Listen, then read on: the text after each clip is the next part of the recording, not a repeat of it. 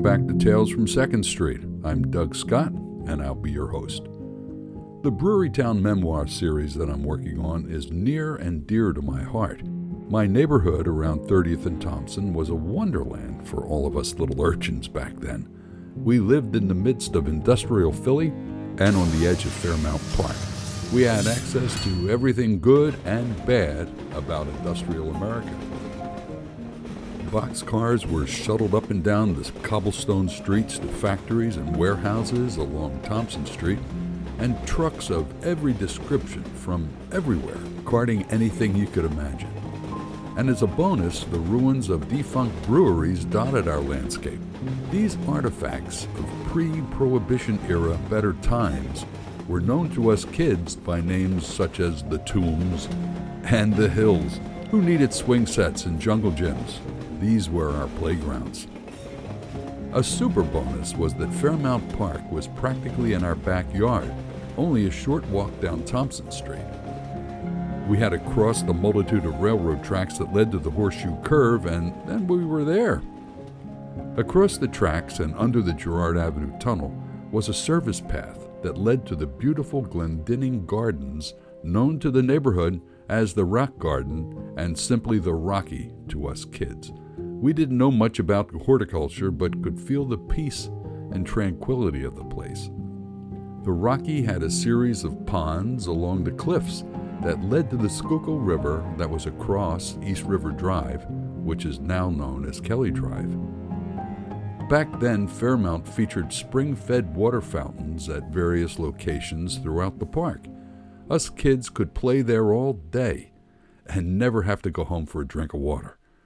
Icy cold water was right there for you at the pipe coming out of the rocks. Kind of unbelievable in this regulated era. Future editions of the memoir will feature these places and much more. Brewerytown, a memoir, is based on events and perceptions in the heart of post war USA. The end of World War I and the rise of Hitler leading to World War II were a mere 20 years apart, if you can imagine. The world was absolutely exhausted.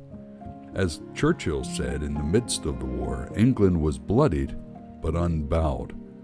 Well, I'll tell you what, the entire world was in the same boat. Here in the U.S., though, there was a sense of hope, the promise of recovery, and a future devoid of the devastation of war. These are my memories of growing up during those times in the small subsection of Philadelphia called Brewerytown.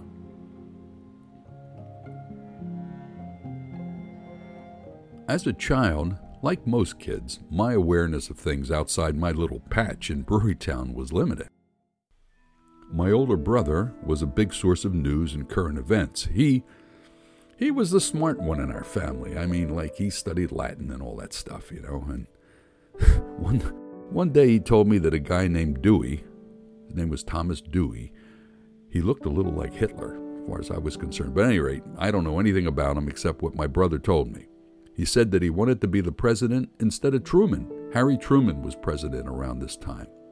He was our hero because he beat our enemies and, according to my brother, saved the world.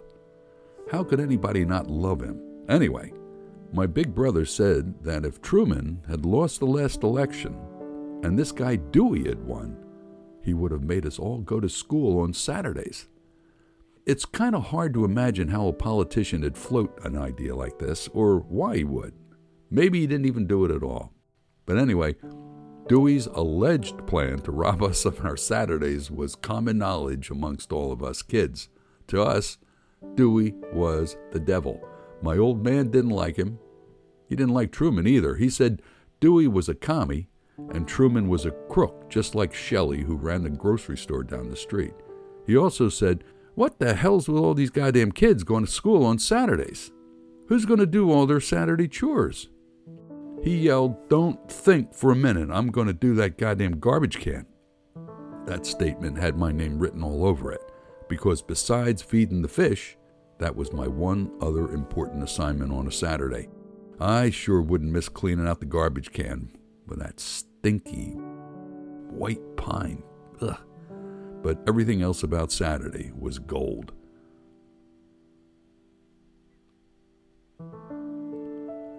My family all went to Catholic schools. The one in our neighborhood, St. Ludwig's, was known affectionately as Dutch Louis. A lot of the German immigrants settled in our part of Philly, and unlike today, religion played a big part in the lives of the people, especially the immigrants.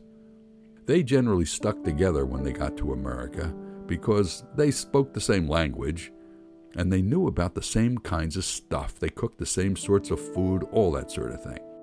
They also needed protection from jerks who'd beat them up and rob them and stuff. I learned these assholes were known as nativists. You know, whatever. I mean, I didn't know what kind of natives they were. I, I thought the Indians, people like Chief Halftown, who was on Channel 6, were the natives. Who knew? Anyway, the immigrants hung out together in neighborhoods and built churches and schools that served as like anchor points for them. Like an anchor on a boat, kind of holds them in the same place, keeps them from like drifting away and getting wrecked, keeps them safe. My mom's mom came from Ireland and her dad came from Germany. So I guess because he came from Germany, they decided to settle in Brewerytown. My mom and her sisters and brothers all went to our school. When mom was a kid, the nuns spoke German in their classrooms. She knew all her prayers in German. It was really cool listening to her recite. That all changed, though, when my brother and I went there, but the name stuck St. Ludwig's, Dutch Louis. Sister Hildegard, the principal, would visit our classrooms every once in a while. I guess she liked to check out how the kids were behaving and all that. It was a real big deal when she showed up. She was very stern looking and pretty much scared the hell out of everybody, including our teachers. She'd bring something up to start a discussion, and we'd attempt to answer her questions. Everybody wanted to impress her, so When she asked for a response, the competition to answer became it became fierce. We weren't allowed to jump out of our seats, you know, those iron frame ones that were bolted to the floor. So, to get her attention, we'd hook one of our feet to the frame of our desk and extend our bodies out as far as we could without actually falling over into the aisle. And with one arm braced on the desk, the other outstretched, yelling, Stir! Stir! Stir! which was short for sister. God, it was crazy. The scene resembled those hysterical Hitler youth rallies that we used to see in the movie newsreels. The fervor we demonstrated seemed to please Sister Hildegard very, very much. During one of her visits, she was pitching all these questions, and the, and the usual uproar ensued. I loved all that action, and my seatmate Earl and I were tearing it up, practically frothing at the mouth. Stir! Please stir. Some lucky stiff excitedly answered Stir's question, and the classroom gradually settled down, waiting for the next poser. The next question was different.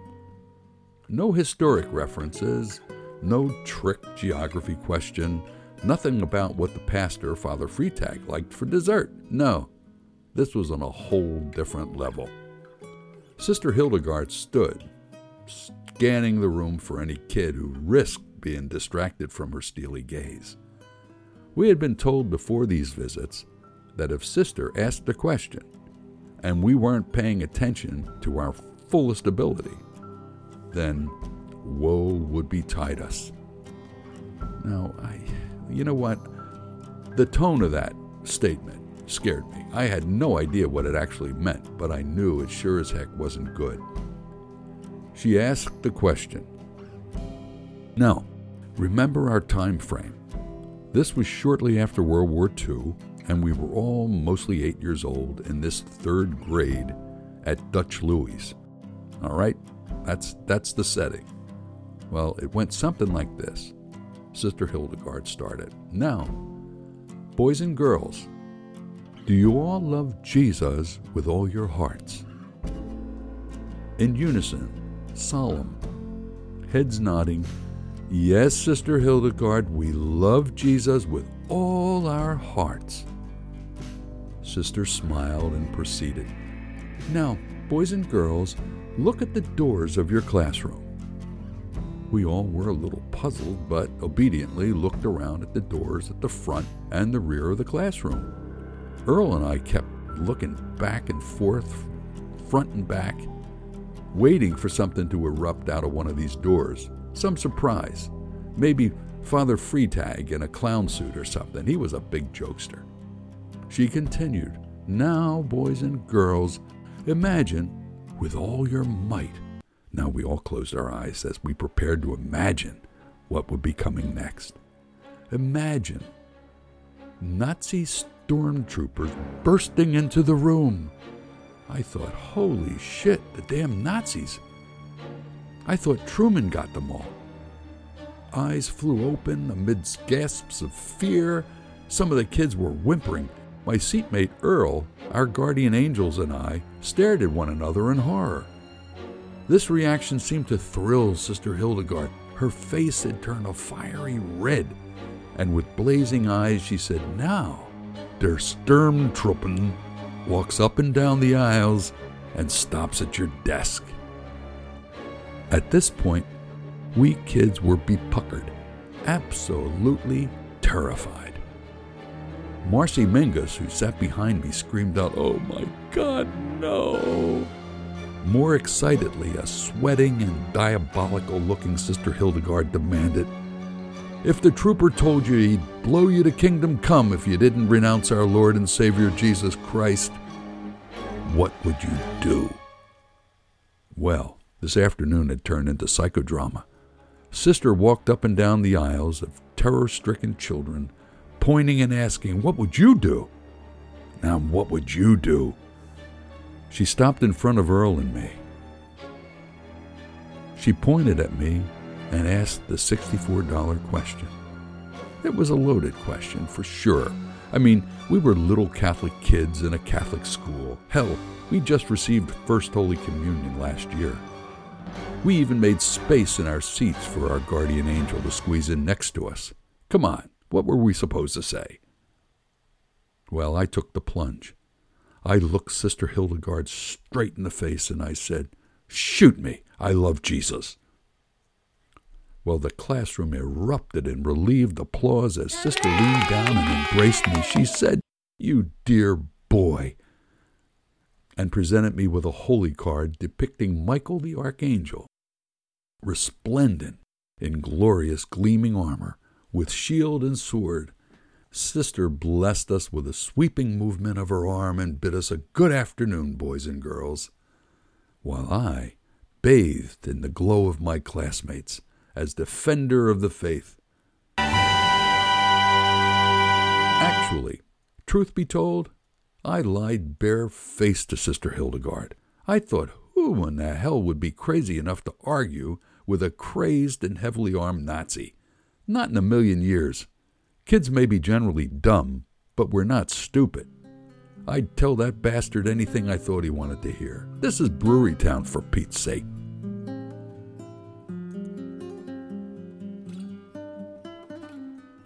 On Saturday afternoons, we were usually expected to go to confession. My older brother, the genius, was a student at Roman Catholic High School down at Broad and Vine. Because my mom and dad never had chance to go to high school like my brother Patrick, and I was only in third grade, he kind of had a leg up on all of us. He seemed to understand his vaunted status and would make pronouncements, often peppered with words in Latin for emphasis. I guess to impress us. Well, sure as hell did impress us. For example, one time he told us that one of the teaching brothers at Roman told his class that confession was psychoanalysis for Catholics. His comment hung in the air as my parents stared at him. They shook their heads, then went back to watching Ramar of the Jungle on TV. Whatever psycho whatever was, we were expected to go to it. The Saturday after the Nazi incident, as was my routine, I tried to get out of going get busy with things that had caused me to forget the time. And then, oh, shucks, I missed confession.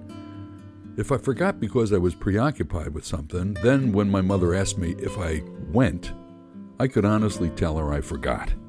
That was not an actual lie, mm, ish. I mean, I guess it was along the lines of like manslaughter versus premeditated murder. Today, though, I had an actual sin on my agenda. Not all that made up crap we dredged up, like not feeding the fish or sticking my tongue out at my brother, stuff to fill the time in the booth so we could tell our nuns that we actually went to confession and confess something. No, today I had a biggie, a bona fide sin. I had lied barefaced to Sister Hildegard during the pretend Nazi raid on our classroom.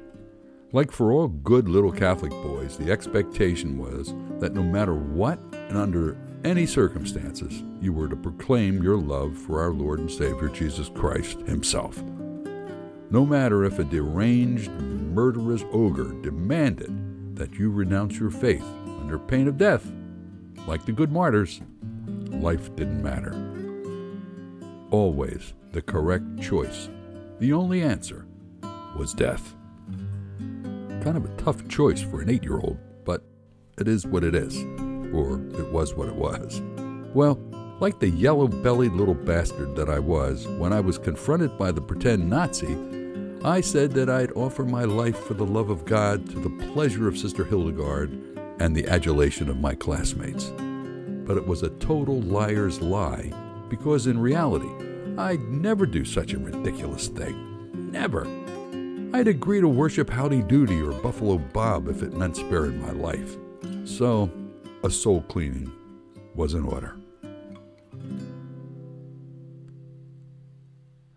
St. Ludwig's Church was a cavernous affair. The doors into the sanctuary were huge, kind of like the doors to a castle. And once inside, you were greeted by the aroma of incense and furniture wax, a very, very holy smell. On Saturday afternoons, it was lit only by the sunlight streaming through the stained glass windows and the flickering votive candles up at the front before the statue of St. Joseph on the right and the Blessed Mother on the left. The deep shadows and flickering candles made it really spooky, especially on Saturday afternoons when nothing was going on and it was mostly deserted. Us Catholics had little huts inside the churches that we called confessionals. This is where you'd go to tell a priest all the bad stuff you did, all the damning and shitting and bastarding, and the spitting and chore ducking and giving your mother a hard timing. Typical misdeeds and errors of judgment that God'd be willing to forgive if only you would go to confession and tell the priest. My sins were generally not major league by a far shot forgetting to feed our fish and shouting damn and maybe a bastard or two a couple of times paled in comparison to more serious stuff like, well, like old man Crane, who was so loud you could hear him outside the confessional hollering about beating his wife and kicking the family dog. Ah, that guy, sorry to say, but that guy was a bastard. In our church, we had four confessionals, two on each side of the church. There used to be long lines of us sinners waiting to go in and pour out our sins anonymously to the voices of the profiles behind the screens in the little booths. But lately, not so much. The crowds had dwindled a lot after the war. The priests generally staked out their favorite confessional. We pretty much knew where they generally stationed themselves. You had to be careful because some of them were really hard ass. They'd yell at you and give you a couple of rosaries for penance for the least little thing. Sometimes men would walk out of the booth managed by this priest called Father Henry, shaking their heads and muttering, Jesus Christ, under their breath in an unprayerful manner.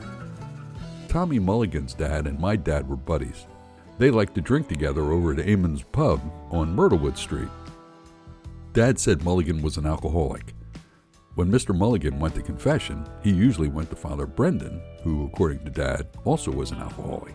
You could always hear laughter when they were in there together. They had a great time. Like I said, though, you had to be careful when you went to confession. I liked Father Brendan too because he gave out light sentences, like one Our Father and a Hail Mary and sweep the kitchen when you got home. Easy peasy. If for some reason Father Brendan switched up confessionals with somebody else, then you had your work cut out for you, like if you got Father Henry. Father Henry always seemed to be in a bad mood. You know, like even if you saw him crossing over in the schoolyard, you'd say, Hi, Father.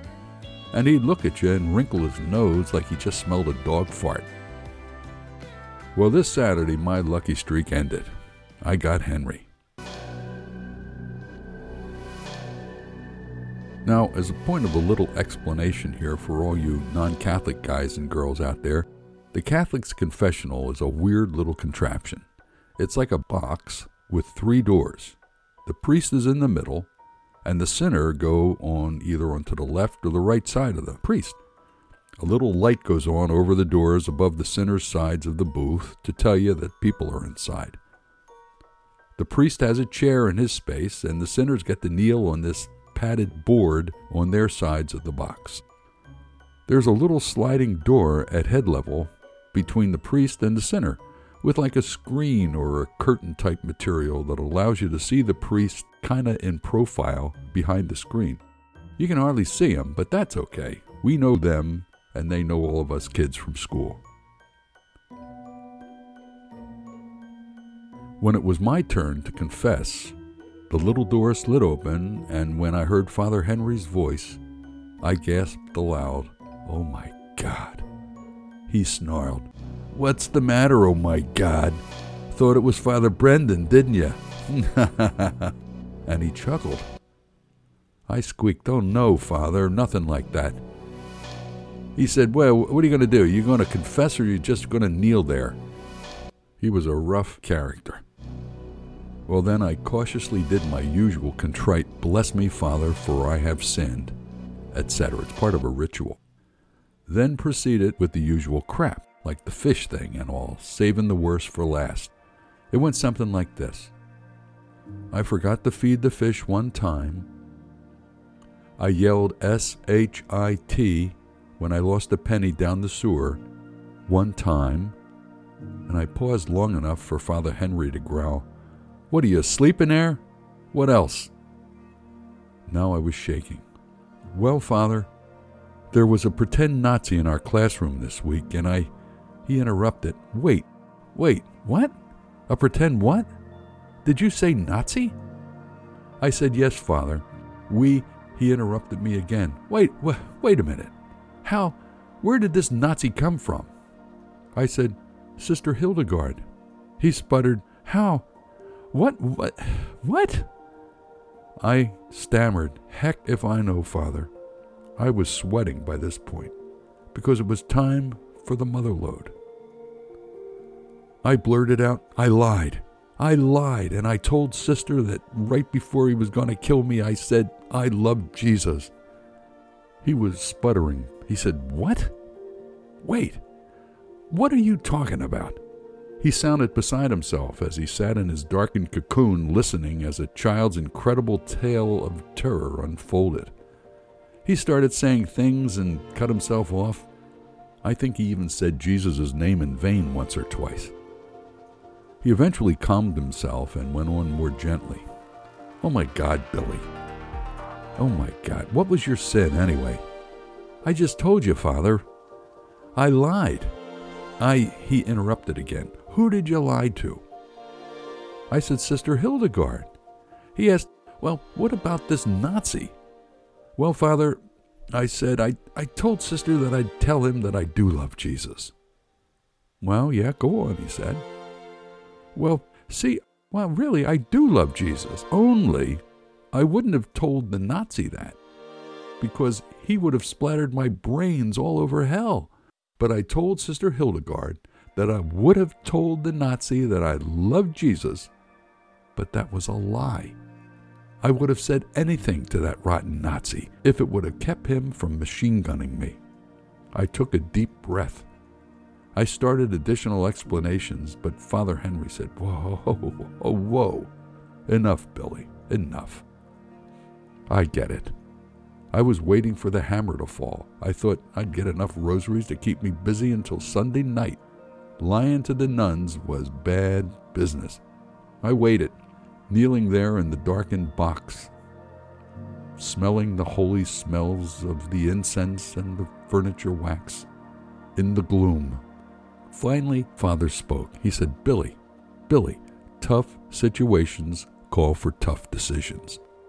I paused, having absolutely no idea what he was talking about. Then I said, Yes, Father. He asked Billy, Do you know what I'm talking about? I said, No, Father. He chuckled and said, Well, thanks for being so honest. Listen, Billy, you're a good lad. You're a good kid. Try to put this foolishness out of your head. This was all pretend. You did nothing wrong. For your penance, say one Hail Mary and feed your doggone fish. Now make a good act of contrition and get out of here and enjoy the rest of your Saturday. As I left the confessional, I heard him mutter under his breath, Nazis! Christ! Well, that was Brewerytown for you and Dutch Louis. I hope you enjoyed our trip down memory lane. We'll be announcing additional episodes of Memoirs at Doug Scott Tales from Second Street on Facebook. Let us know what you think, and thanks so much for listening. And in the meantime, remember to feed your doggone fish. Take care of yourselves.